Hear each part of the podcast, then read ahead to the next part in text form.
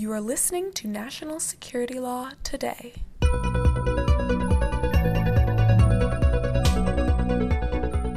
Welcome to National Security Law Today, the podcast of the Standing Committee on Law and National Security.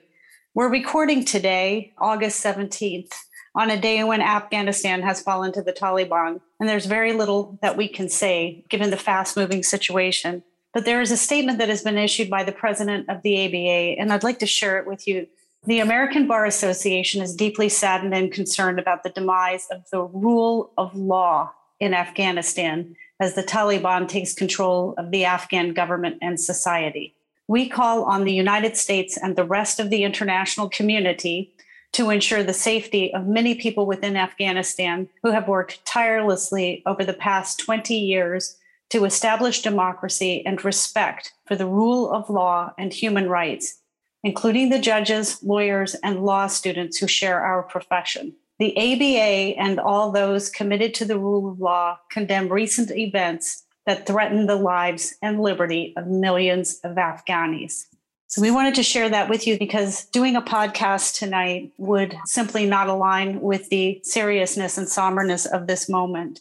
But we will return next week and we will discuss these events and the state that they may be in. But in the meantime, we wanted to ask everyone out there who has the time and the ability to provide pro bono legal services to think about providing them to Afghan asylees and individuals who may enter this country needing legal services.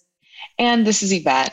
As a Air Force veteran myself, I particularly feel for the people who served overseas and really would like to acknowledge their sacrifice, as well as the sacrifices of the Afghan people and the uncertainty and concern and anxiety that they must be feeling now as they transition governments. What I would like to echo is the ABA's commitment to the rule of law, the United States government's commitment to the rule of law, and we will continue our mission here at National Security Law Today in educating people so that we can make sure that people know what the rule of law is and how to preserve it.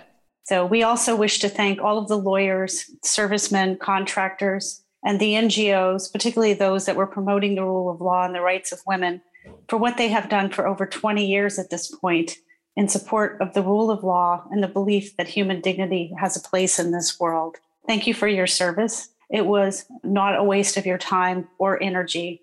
You held a lovely standard, an amazing standard, and nothing is wasted in this world when that level of goodness is dispensed.